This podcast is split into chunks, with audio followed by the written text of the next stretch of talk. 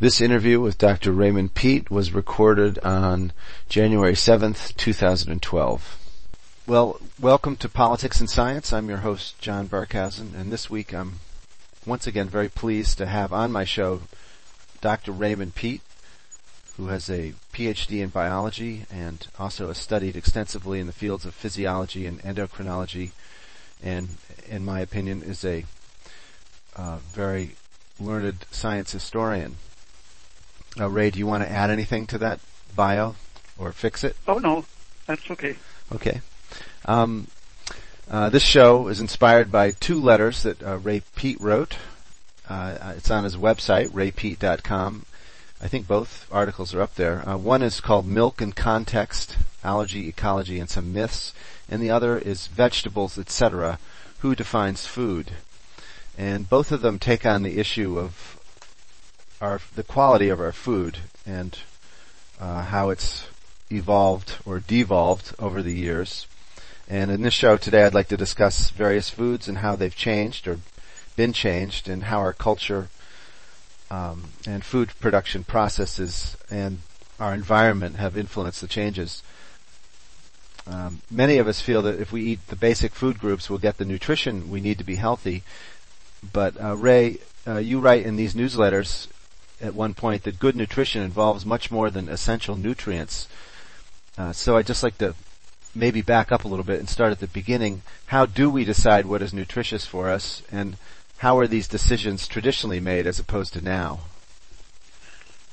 Um, well, traditionally, people just uh, would eat something that tasted good, and if they survived and stayed healthy, their their families and descendants would keep eating it. So each area evolved uh, pretty safe mixtures of foods. But uh, as soon as organization got involved, uh, pharaohs or or kings and dukes and so on, uh, and eventually corporations, uh, they decided people should eat uh, what gave them the best profit. And so uh, the health of the people uh, varied uh, according to the convenience of who was in charge of the economy. And since World War II, well, I guess the Germans really started it when they were blockaded in uh, the First World War. They had a good advanced chemical industry, and so they started learning how to make substitute foods, substitute uh, materials for war, and so on.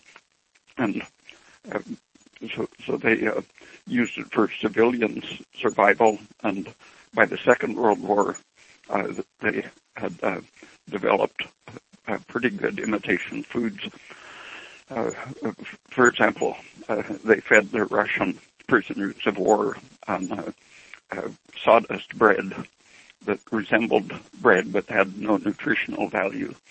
And uh, the FDA uh, saw the success of that, I guess, and uh, decided, even though in the 1940s they had said that gums weren't decent for human consumption, they produced some kind of biological damage generally, but uh, they finally uh, agreed with the corporations uh, that it was okay to add fillers like sawdust, cellulose, uh, seaweed gum, uh, various um, uh, tree gums and so on. So that now uh, a, a baker recently said that he hadn't realized he could make a good loaf of bread with 18% sawdust. Huh. Yeah, that's astounding. I remember uh, when the fiber craze sort of hit the general culture. Uh, there was there were breads in our supermarket here. I think maybe Arnold or I'm not too sure about that, but one of the brands uh, definitely was advertising extra fiber, and in the ingredients was sawdust. Uh, yeah, now I think they have a more uh, diplomatic way of saying that. I think they say nutritional fiber. Uh huh. And that can be, when they say that, that can be sawdust, you believe? Yeah. Um, anytime there's uh, a pleasant sounding, unfamiliar ingredient in a food, it's probably a waste product from industry. Um, the um, chitin, uh, various waste products from the shrimp industry uh, are now used in food as well as health foods. Uh, if you look at each industry and see what they had a problem getting rid of, uh, then you'll see the food technologists learning how to make people eat it. Ah, that's very interesting. So the food waste just comes around again, gets recycled into the system again. Uh, yeah, for example, the um, uh, EPA was uh, having complaints from uh, insect infestation and such from the mountains of uh, pulp waste from the orange juice industry, and they told the industry to do something with their horrendous quantities of, of pulp. And uh, the by using microbial enzymes, they found that they could make it water soluble and have creamy orange juice, Hmm. uh, pulpy, pulpy, fibrous orange juice. But it happens to be a, a chemical that would never occur in the natural fruit, and uh, it uh, has very unpredictable health results in the intestine because it's something people would never have been exposed to naturally. Um, the, the fish industry had a, a similar uh, interaction with the Environmental Protection Agency. They were uh, either dumping their uh, fish processing waste into the uh, ocean where they uh, were processing or hauling it inland for landfill, but it was so stinky, uh, the, FD, the EPA told them to uh, find other ways to dispose of it, and uh, uh, that's where they came up with the fish protein powders for uh, sending to famine areas or uh, using as as a food additive in the U.S. and fish oil, so that the fat and, and protein found health food uses. Yeah, that's a. The solution to pollution is distribution. Oh, yeah. is a saying I've heard. Um, well, that doesn't sound very appetizing, I must say. But I guess if you can sell it, it uh, this brings us back to uh, convincing people to to eat things as food when they otherwise might not think it is food. And it is interesting that uh, one culture will eat something uh, that's completely abhorrent to another culture, like they they do eat insects in Africa, I believe, and consider them a delicacy, whereas in in this country that's not considered to be a normal thing to do or even appetizing. Um, yeah, um, uh, once when I was visiting friends in Mexico, uh, I ate with them, and there was a nice little thing that was sort of like a, a you know, a salmon cake a patty, Mm-hmm. uh, a, a mildly fishy tasting thing, and I asked what it was, and they said, uh, "We'll tell you after you uh, finished." and uh, Y- yikes! they said it was a mosquito cake, Wow, a mosquito larvae. you're kidding. That sounds skimmed off, skimmed off a pond, I guess. Huh. and and uh, they can skim off enough larvae to make a cake. Uh, yeah, uh, they have very fine nets, especially for that. Uh, they get some some minnows, but uh, that, that happen to be the very little mosquito wigglers. And that's a traditional food of Mexico. That particular area, it was um, over on the eastern side, uh, somewhere near Jalapa. And how did that sit in your stomach after you learned what it was? Oh, very well. It Oh, good. tasted just like eating a salmon patty. Uh huh. Yeah, well, that's that's interesting. So, um, how how how do we decide what food is? It sounds like you're saying that basically we're told at this point what's food and what isn't, and and our instincts aren't really working, or Oh yeah, um, I, I think it's it's the thought process. Um, uh, one of the ugliest uh, uh, Mexican food products, I think, is the um, fungus-infected corn kernel. it makes a big blue swelling on the corn cob, and uh, it, it's a mushroom growing in the corn, but it stimulates the, a tumor in the, the corn so it's somewhere between a tumor and a fungus. But it, it makes a very pleasant. You can buy them canned in the U.S., um, but it's a very pleasant semi-mushroom tasting material. Hmm. And, and that's something that isn't a traditional food, but is something that has been adapted to for modern use. Uh, yeah, it it is a traditional food, very uh, oh. uh, old old source. Uh, it, it just occurs spontaneously in in the corn, but I guess they can infect corn to make it industrially. Hmm.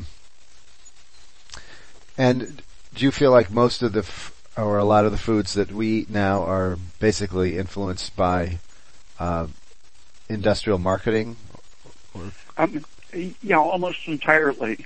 Uh, oh. About for, 40 or 50 years ago, I read that uh, the food industry had been uh, testing various things against their uh, panel of experts, and they found that the public taste preferred artificial flavors over real flavors in things like ice cream. Hmm. They had been so trained.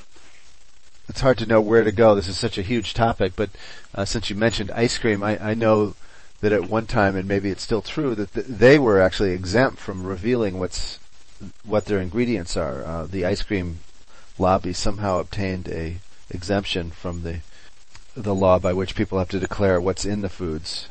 So they can say artificial flavors, and it's you know a bunch of chemicals basically.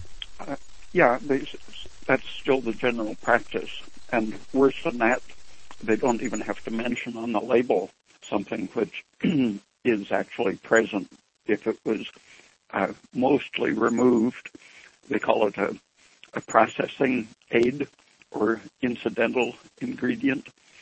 And even though it's really there, even though they uh, intended to remove the bulk of it, some of it's there and can cause allergic or toxic reactions, but they don't have to say it on the label. Huh. So that's some a, a bunch of chemicals, or one chemical, or anything they want to use. In, anything, yeah. Yeah. And yeah. Um, if, even if if everyone is following those extremely useless rules of the FDA, um, they're apparently the industry doesn't take the FDA very seriously because I've bought ice cream uh, from companies that said all natural ingredients, uh, and I would generally intend to buy uh, uh just the vanilla because I didn't really trust them. But uh, sometimes I bought vanilla, pure white ice cream from the company that used only natural ingredients, but it would have a very intense strawberry flavor. Huh. And other times from the same company, I bought uh, what was labeled vanilla ice cream, and it tasted just like vanilla ice cream, but it didn't have the black flecks that their vanilla normally did. Instead, it was dark brown chocolate colored, but absolutely vanilla tasting. Huh. So from those uh, two or three uh, times that uh, someone at the factory uh, messed up, it, it proved that they use a brown coloring and a pink coloring and artificial flavoring instead of the three natural ingredients that they claim. Uh, might as well just cut to the chase here and one of the things I wanted to talk about today since we're on the subject of ice cream and that is that uh, a lot of times ice cream makers use uh, thickeners. Um, the gums you were speaking of, uh, carrageenan and locust bean gum, and uh, there's another one too. I can't think of um, guar gum, and uh, in fact, I think everybody thinks those might actually be good for you. But maybe you can explain to people, and a lot of people out there have allergic reactions to foods um, why these gums may actually be the thing that's causing the allergic reaction and, and not the milk that the ice cream is made with. Oh, well, the FDA recognized that problem 60 years ago, uh, and uh, the literature is full of uh, published reactions to all of those gums. Uh, carrageenan and alginate uh, from seaweed are probably the worst of them. Uh, carrageenan is recognized to be carcinogenic to the intestine and liver and to produce inflammation. It's a standard lab method for producing uh, arthritis or uh, inflammation of any organ that they want to study. Uh, but the the assumption, I guess, is that if it only uh, irritates the intestine and causes cancer in the liver, uh, that is tolerable. Uh, but what they're neglecting is that these particles or fibers, uh, even much bigger than the molecules that have the gum function, uh, particles of that size are fairly massively passed through the intestine. If you imagine that uh, when a person is under stress, even bacteria and larger particles uh, up to the size of a, a red blood cell or larger can go right from the intestine into the bloodstream, uh, where then the immune system has a direct interaction with them. And if the particle is big enough, it can uh, stop the flow through a, a capillary or arteriole. Uh, so small additives uh, aren't going to stay entirely in the intestine. Uh, the particles of, of silicon dioxide, people say, oh, that's just harmless sand-like material. But uh, when it's produced by uh, vaporization or precipitation, uh, uh, they they might call it fumed silica or uh, colloidal silica. What's it uh, used for? Part, um, almost everything. They can u- use it to um, c- create a viscous consistency in in uh, cosmetics and and um, soaps and uh, any food that needs a new texture. Uh, it's almost all uh, vitamins and drugs uh, are now using that or something like it uh, to to make the powder flow nicely when they're running it through the machine. And uh, it it's um, basically a very finely powdered glass, but the powder uh, it's much smaller than uh, um, the the particles of starch, for example, that can be absorbed uh, across into the bloodstream, and, and at a certain size, uh, they very easily go from the blood into tissue cells, and at a certain size range, they are very uh, able to cause uh, sensitization, so that uh, something like silicosis, even though it's supposedly uh, being amorphous rather than crystalline, uh, supposedly they aren't going to cause the uh, the silicosis-like reaction, the things that people get from the silicone implants and so on. But there is an actual immunological similarity and overlap when the particles are of a certain size.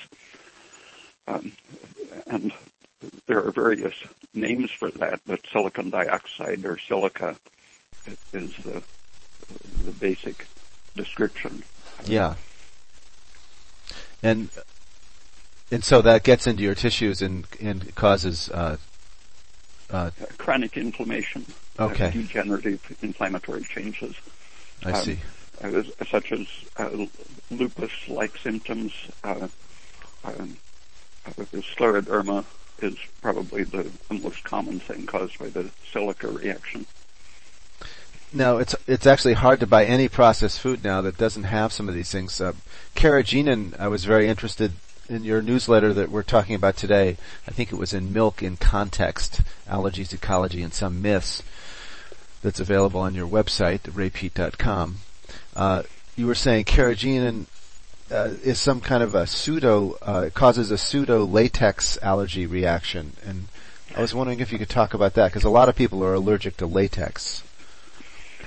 Um, yeah, well, there, the carrageenan is one of the arguments is that in its uh, unbroken down form, fresh out of the seaweed, uh, it doesn't cause cancer, even though it might cause horrible inflammation. But when you eat it, it passes through the intestine where bacteria break it down and the broken down form of carrageenan is recognized as carcinogenic. Ah. Uh, but uh, try to communicate uh, the logic of that to any of the regulatory agencies, mm-hmm. and uh, they all, uh, uh, you know, just reveal that they're serving industry and convenience rather than protecting the public. Well, that seems sort of odd because a lot of things are fairly harmless when they're outside your body, but when you eat them, they're poisonous. So I don't see why that would be hard for them to yeah. understand. Well, the, they they specifically say that undegraded uh, uh, uh, the, the fiber undegraded isn't carcinogenic, but degraded it is carcinogenic. But they neglect to point out that your intestine has bacteria that can degrade it. Mm. And uh, the uh, the reaction to latex is really a, a general phenomenon that uh, plants all have some kind of defense reaction, and um, even under the best conditions, uh, they'll produce some of these, but they are able to adapt so that when they're injured, they increase their defensive material. So that if, if a bug bites a plant, uh, it expresses the enzyme that can break down the fibrous material of, of the bug, the chitin. Uh, and so chitinase is a general defensive enzyme that is, is intended to dissolve uh, bugs and uh, any pest that invades the plant. But when you stress a plant in any way, it um, defends itself and increases all of these uh, defensive toxic chemicals.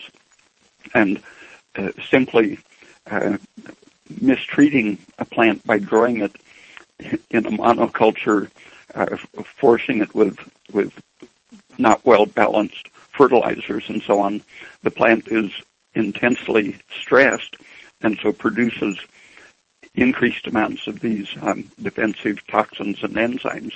And so the um, a plant that growing in the wild might not be allergenic or toxic, but once you've uh, cultivated it under uh, extreme conditions uh, for generations, it will um, produce things such as toxic latex that will kill people who are sensitized to it. Um, uh, but lots of lots of stressed plants can produce exactly the same kind of enzymes. So it isn't just literal latex, but it, it's uh, uh, any stressed plant that, that uh, is able to produce similar enzymes. So you're saying that uh, late, people are allergic to latex because the plant is purposely producing a toxic chemical to protect itself when it's wounded. Yeah. Uh, like a latex. Latex comes from a rubber tree. Is that right? Um, yeah, that's um, bananas and rubber trees are the, the they they were the first ones to identify the the same kind of allergic response, a, a cross reaction between uh, natural latex rubber, uh, for example, uh, surgical gloves or, or, other surgical materials, uh, and bananas. Uh, the people who um, have a dangerous reaction to one will usually have it to the other, but uh, those people will also react to many other kinds of fruit. I think kiwis are are a major uh, hmm. overlap, uh, but um, probably almost any plant that is industrialized and, and forced into production uh, will increase their production of these things. And uh, so they're recognizing that uh, a person who's allergic to bananas is likely to be allergic to six or eight or ten other uh, similar fruits, not even similar fruits, uh, but uh, industrialized fruits. Hmm. And not all not all people are affected that way. Why? Maybe this is too big a question, but why are some people affected by those plant toxins uh, and others not? Um, the, the um, person who is under stress is um, the, the um, I think in that newsletter I mentioned that estrogen induces a similar protein in humans, mm-hmm. uh, and uh, uh, things like estrogen, which intensify the stress reaction uh, are probably increasing uh, throughout the, especially the industrialized populations. And uh, the, the biological function of estrogen is to uh, stress and activate uh, tissues to get them growing quickly, uh, but it should only act for 12 or 24 hours per month uh, to activate and uh, make the tissues take up water, swell up, start growing, and so on. Uh, but when we're chronically exposed to um, industrial estrogens in the environment, um, that activates our uh, stress reactions. Uh, in the intestine, for example, it uh, makes the intestine more permeable and uh, will simply take up more things, but it also uh, activates uh, particular patterns of, of enzymes. It activates um, enzymes in the intestine that overlap with the gluten molecule, and our immune systems uh, reacting to overdose of estrogen effect uh, don't distinguish that from gluten, and so the, the gluten interacts with chronic estrogen exposure to um, uh, produce uh, very serious uh, chronic inflammatory symptoms. And uh, uh, that enzyme happens to be a cross-linker that uh, estrogen activates in the skin, for example. it's um, it ties protein molecules together, and when this enzyme is extracted from uh, microorganisms. Bacteria make a similar enzyme. Uh, it can be used to tie any protein together that contains, I think it's lysine and glutamic acid, which is uh, basically any protein.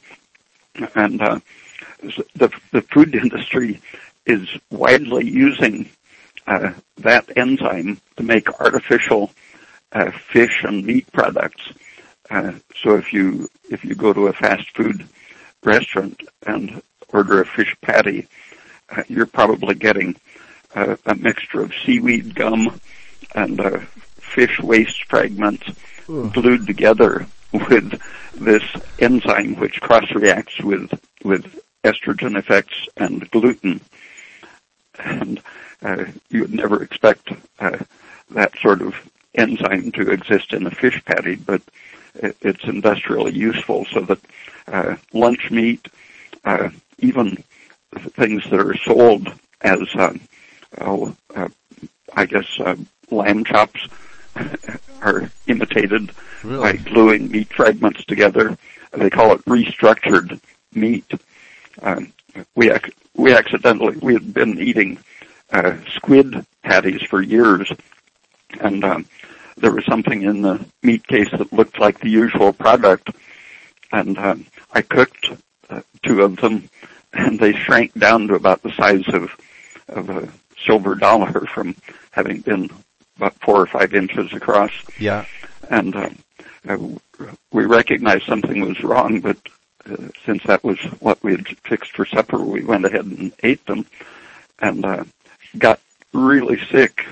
I was sick for over a week after eating it. Ah. And so I looked up uh, what was happening to squid patties, and uh, they use uh, seaweed jelly like alginate or carrageenan to um, make a, a, a, jelly, and then they they uh, sweep up all of the the waste products uh, that didn't have the right shape and grind them into a mush, and add the uh, cross-linking enzyme so that the mush coagulates, but it's um, uh, intermixed with with the seaweed jelly, so it contains a huge amount of water, uh, much more water than uh, the normal squid. So you, you get terrific shrinkage, uh, as well as as this weird chemical composition uh, cross-linking the fish proteins, the squid proteins with with the seaweed uh, jelly. Yeah, I, I, don't think that would sell well on the menu at a restaurant. no, but, but but you you get it very often. Uh, fast fast food places, especially. Uh, they used to uh, have textured soy protein that that looks like uh, chicken or ham.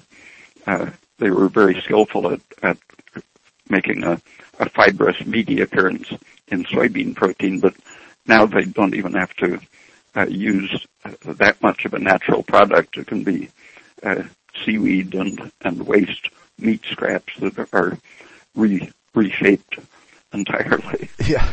Well, I always you do wonder when you go by the deli at the in the supermarket and and you see all those you know hams and roast beefs and other cold cuts and they they're also uniform and perfect. A turkey loaf, and I suspect what you're talking about is how they achieve that that uniform look. Yeah, and uh, all the studies that I've seen uh, comparing various foods, uh, one of the most carcinogenic is processed meats, uh, just as as a big category, anything processed, but that mostly includes those loafy materials. So, I mean, those meats are also uh, full of a lot of additives and preservatives and strange uh, looking acronyms that represent chemicals. Uh, I suppose it's a combination of all that that is making them carcinogenic. Uh, yeah, and um, the aging process, uh, they add, deodorants and and things to change the um, uh, smell of aged meat, but um, just the practice of aging meat probably makes it more carcinogenic because uh, when meat starts to rot, uh, the odor chemicals are um, polyamines, yeah. uh, cadaver, cadaverine, and and uh, uh, putrescine are the chemical names of two of the things that aging produces, and those uh, stimulate cell growth, and uh, there are techniques being developed to uh, block the production of those in tissues to stop cancer growth. So their connection with cancer is well known, and just uh, storage of the meat too long uh, will produce those things, and and then on top of that they add the uh, various preservatives. And even the harmless sounding things like citric acid. Yeah. Uh, because because they're produced by microorganisms from uh, waste byproducts. Uh, you, you get some of the chemicals from the industrial waste material that you started with, and then some uh, microbial uh, additions to the mix, no matter how careful they are trying to refine out a pure citric acid, it always has traces of where it came from. Huh.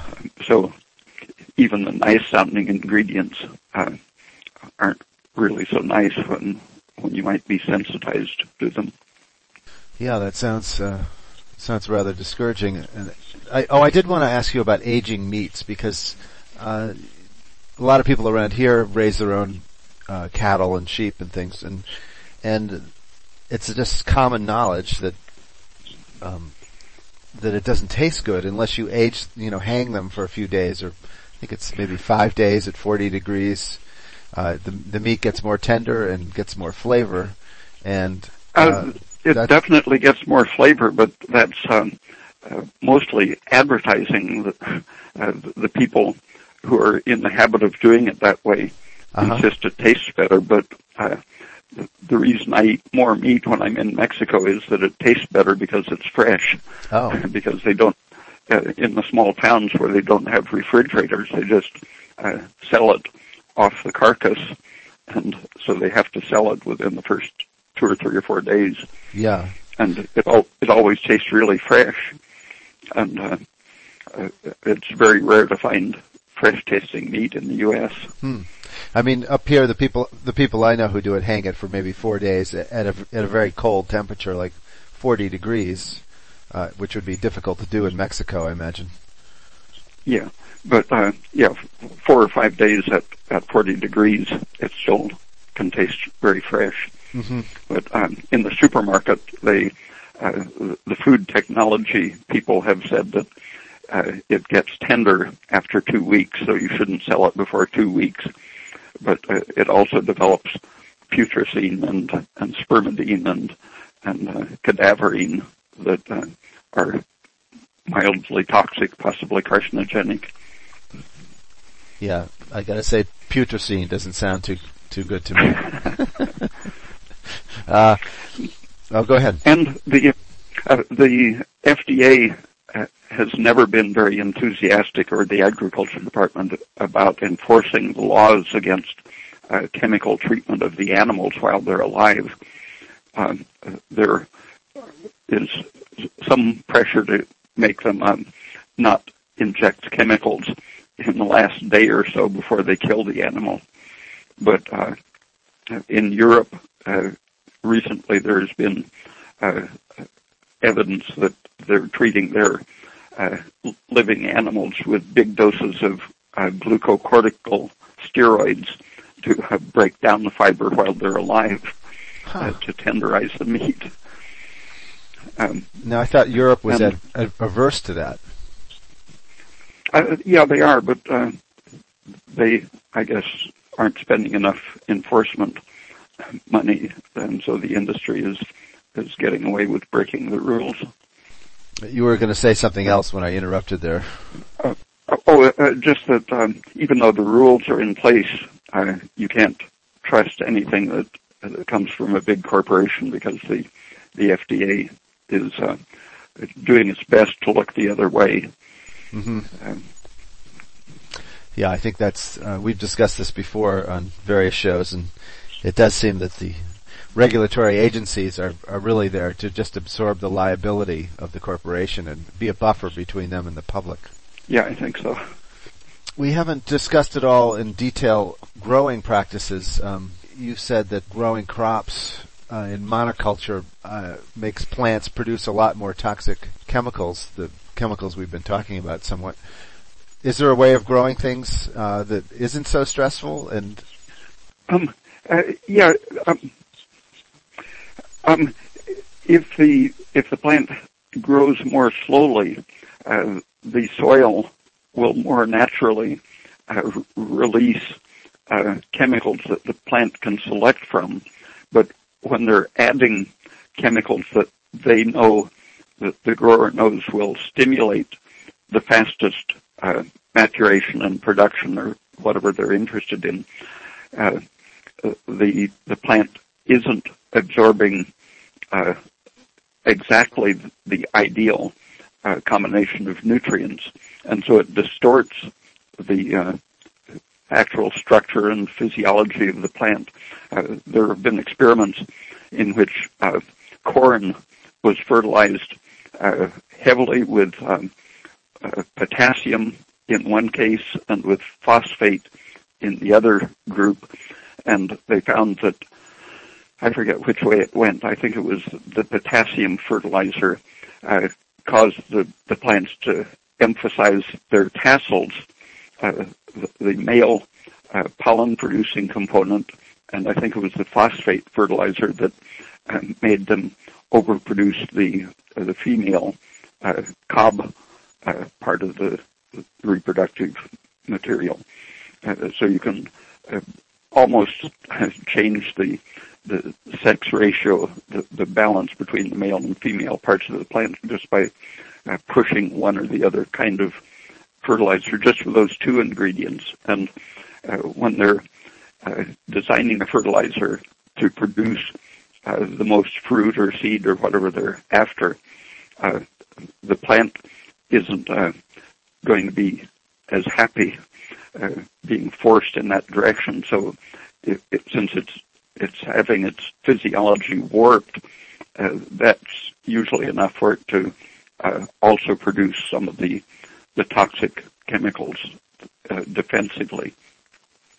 And uh, one of the uh, things that people have known for, for many years is that uh, the roots of plants generally have uh, less of the defensive toxic chemicals that affect uh, animals like us because they're defending against uh, fungus and bacteria that live in the ground, where the upper part of the plant, uh, the leaves and stems and seeds, are defending against uh, grazing animals and insects and people that, that, pluck off the easiest parts to get at.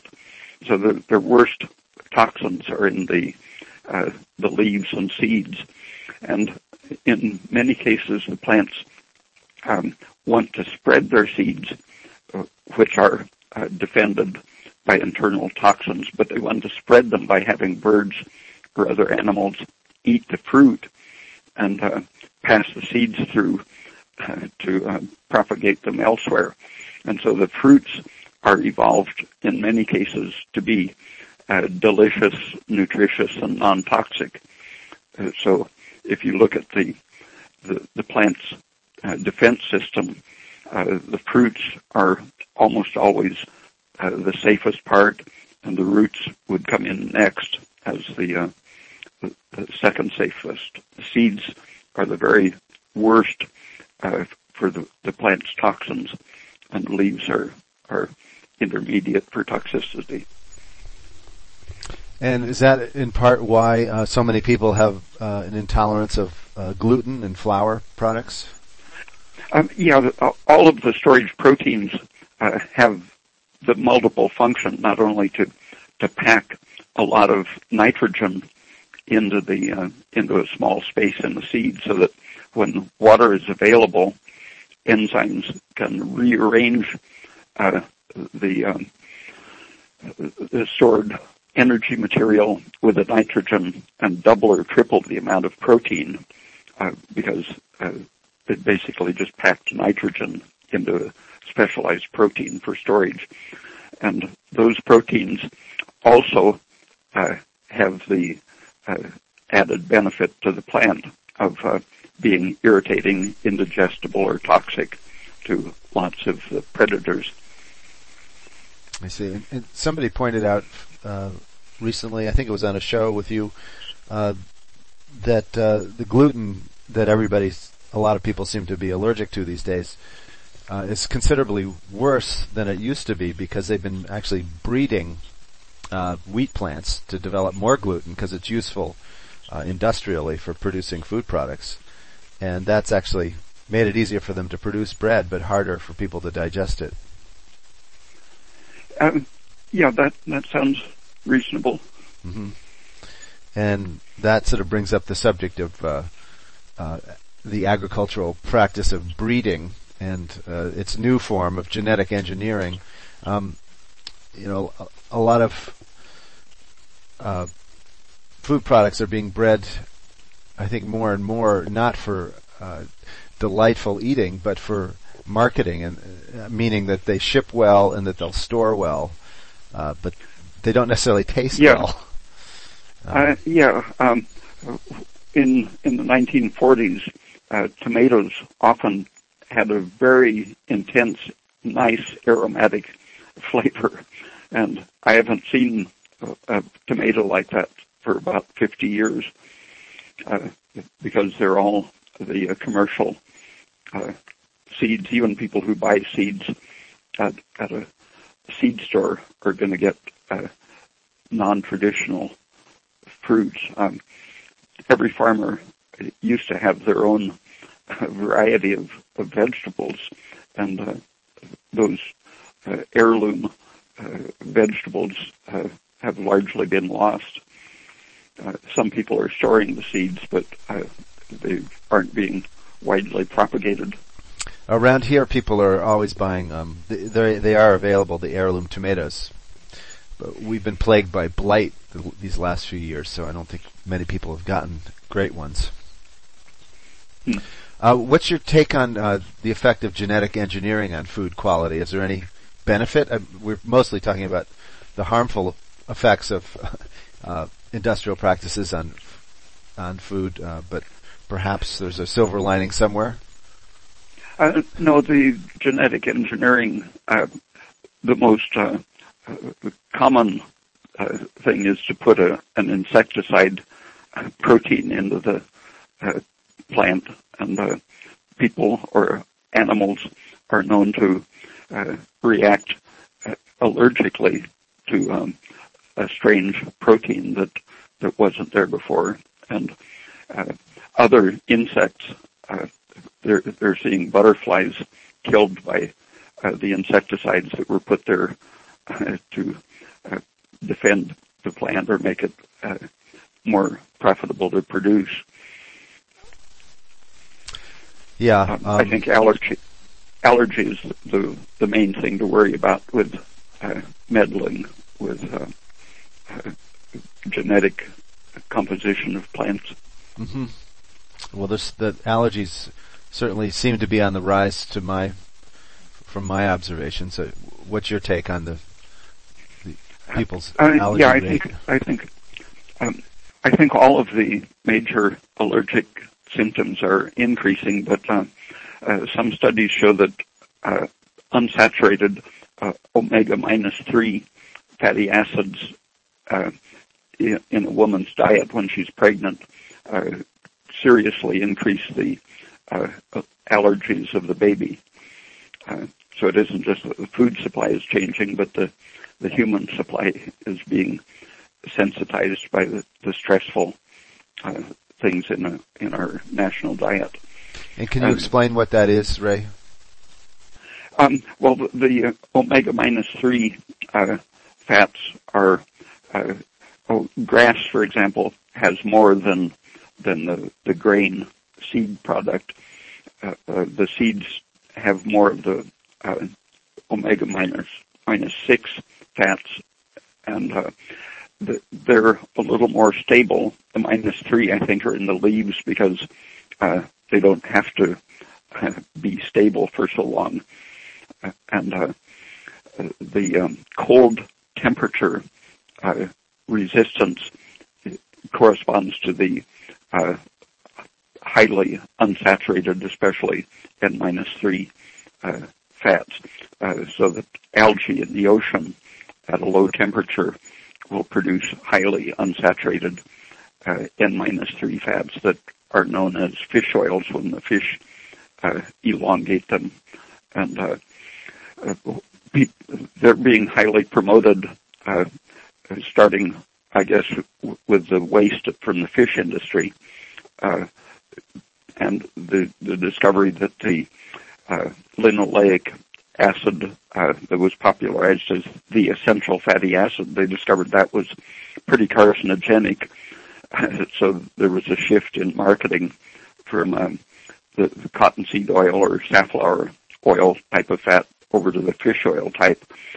And um, uh, all kinds of arguments have been advanced to um, encourage people to eat more of those. Uh, a French group uh, decided that since the brain of an adult contains lots of the fish oil-like fats uh, on on the diets that we've been exposed to, and babies, any uh, mammal before it's born, uh, synthesizes mostly saturated fats out of the glucose and fructose uh, absorbed from the mother's blood. Um, so uh, the, this French group said uh, the baby's brains aren't getting enough fish oil, and so they uh, set up an apparatus to make a sound and record the, the fetus's response to the sound, and so they could tell how alert the fetus's nervous system was. And they were going to demonstrate that they could make the fetus learn faster by feeding the mother fish oil. And what they found was that the um, nervous function was impaired in the, the women who ate the fish oil. And uh, other studies showed that the babies would be more allergic too, but in the study of, of the learning ability, they also found that the babies were smaller, implying that their brains and bodies altogether uh, grew less under the influence of the fish oil, probably because of the uh, anti-progesterone effect, uh, keeping uh, the bias in the uterus towards estrogen against progesterone, progesterone being the, the brain uh, growth factor, and lowering thyroid in proportion to the unsaturation of the fats. So uh, the population which has its progesterone and thyroid suppressed is going to be the the more allergic, uh, stressed population. And you're saying that fish oil is also included in the same category as uh, vegetable oils like uh, safflower oil and cotton oil and um, uh, uh corn well, oil. The, the, all the a, a big difference oils. is that yeah, the seed oils are are highly unsaturated, but they're um, uh, n minus six means that they have a tail of five carbon atoms that are saturated. Uh, like uh, stearic acid and, and palmitic acid are things that we can s- synthesize in our bodies out of sugar. And those are all saturated and very stable. But at least the seed oils have this chain of, of five completely saturated carbons at the tail end. The fish oils, at minus three, have only two stable carbons at the end. So they oxidize much more easily. I get you. So in the few minutes we have left, Ray, um, perhaps we should try to strike some kind of a positive note. There is food out there to eat. Um, and what, in your opinion, is the food that people should be focusing on, uh, both for pleasure and for health? Um, well, fruits, if you uh, know that they're uh, grown in a safe, uh, unchemically treated environment, um, it, it's fairly hard to find really ripe fruit in the stores, but if you can find ripe oranges uh, or tangerines, uh, those are very safe uh, to for ex- juicing, for example. And eggs, if you can find uh, eggs that weren't fed uh, uh, linseed oil or soy oil or um, uh, something that gives them a fishy taste. Uh, just go by the taste. Uh, sweet oranges, uh, eggs that taste uh, like eggs and not like like fish meal, uh, and meats that that taste fresh. Uh, milk. It's important to judge the taste of the milk too, because uh, th- there are so many uh, different feeds that the cows get. If they feed uh, a natural pasture that's full of allergenic weeds, uh, organic milk can uh, be allergenic just because the cow is eating uh, a weird mixture of vegetables. Yeah, I, I just. Uh, oh, go ahead. Sorry. Uh, well, those those foods um, are really the only ones I trust at all, and I'm suspicious of them in in the American stores. Um, eggs, milk, some cheeses. You have to uh, be very cautious with cheeses because they're putting uh, seaweed and other gums in them uh, to increase their water content. Um, eggs and meat are uh, among the safest. And they're int- just to go back to the the the dark side. Uh, they're increasing the water content for what reason? To get more money for the cheese? To add add to oh, the weight? Oh yeah, they can um, they can add thirty percent to the weight uh, just by putting more jelly in it.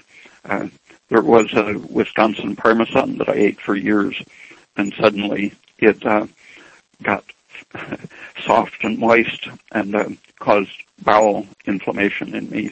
So I stopped that and found uh, the uh, parm, uh, the real Parmesan uh, called Reggiano uh, is the only one that I eat now, and a couple of other strange ethnic cheeses from Greece or or uh, Italy still have the traditional methods.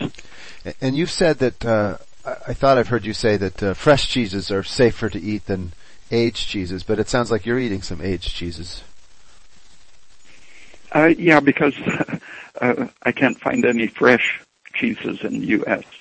Uh, that don't have additives. And what's the difference between, uh, in terms of uh, uh, benefit? What's the difference between fresh and aged? Um, the, the um, they should be chemically and nutritionally very similar in value, but the aging process uh, typically involves the growth of a fungus uh, that uh, improves the taste for um, giving them aromatic qualities, but it it uh, is also a risk if if they use a different fungus than one you're accustomed to. So, uh, for security, uh, cottage cheese, if they haven't added anything, is very safe. But I don't uh, use any cottage cheese now without washing it because uh, the ones that I have access to add lactic acid and uh, what they call dressing. so, uh, so by rinsing it, I lose about 30% of the, the weight of the material, but it comes out to be a clean, clean milk curd. So milk, eggs, and uh, some meats, if if you can find some that are, I guess any of this, these foods, if you can find them that they're raised uh, without pesticides. Yeah, and and fruits. Um, uh, some of the uh, very specialty things that you only see once or twice a year, even in very uh, adventurous stores. Uh, chirimoyas and sapotas.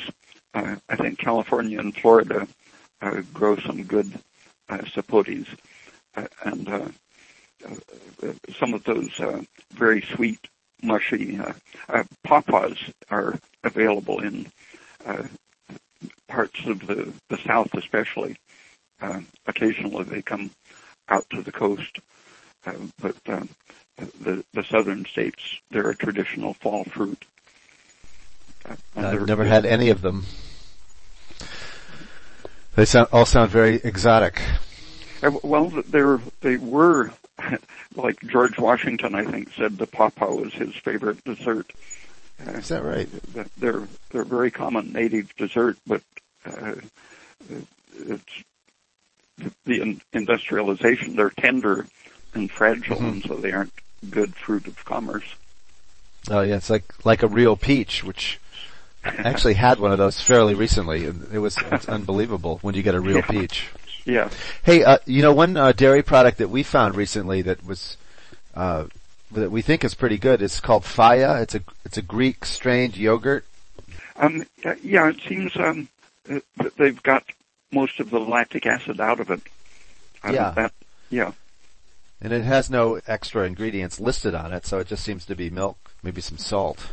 Yeah, the, the main thing wrong with with ordinary yogurt is that it's got lots of lactic acid in it, and uh, mm-hmm. so it's basically the same as cottage cheese for safety. I think it's good. Yeah. So if you can strain the lactic acid, which we've covered in other shows, but you don't think it's a good idea to eat extra lactic acid, um, then it's a yeah, good food. It, yeah, um, it should be minimized. That, that's why I don't advocate uh, aerobic exercise. Um, uh, people should do everything they can to minimize uh, lactic acid. I think I'm going to do a, a newsletter on cancer and and the role of lactic acid in in cancerization, but it, it also promotes inflammation and fibrosis and degenerative diseases. So uh, it's good to avoid it in foods as well as uh, from produced by stress. Well, uh, I'll look forward to that newsletter, Ray. And now we are actually out of time, so I should tell everybody that we've been talking to uh, Dr. Raymond Peat, has a PhD in biology and extensive uh, studies under his belt in the fields of physiology and biology and um, endo- endocrinology, and knows a lot about science history. So uh, you can visit his website at raypeat.com, uh, where you'll find the articles we were discussing today in part, and uh, many, many others. So, Ray, thanks so much for coming on Politics and Science today. Okay, thank you. The interview you just heard with Dr. Raymond Peat was recorded on the 7th of January 2012, and much more information can be found about Dr. Peat's work at raypeat.com. That's R-A-Y-P-E-A-T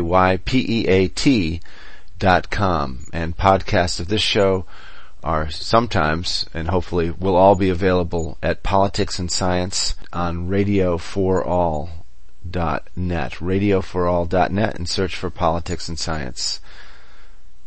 I've been your host, John Barkhausen. Thanks for listening, and tune in again next week for another edition of Politics and Science.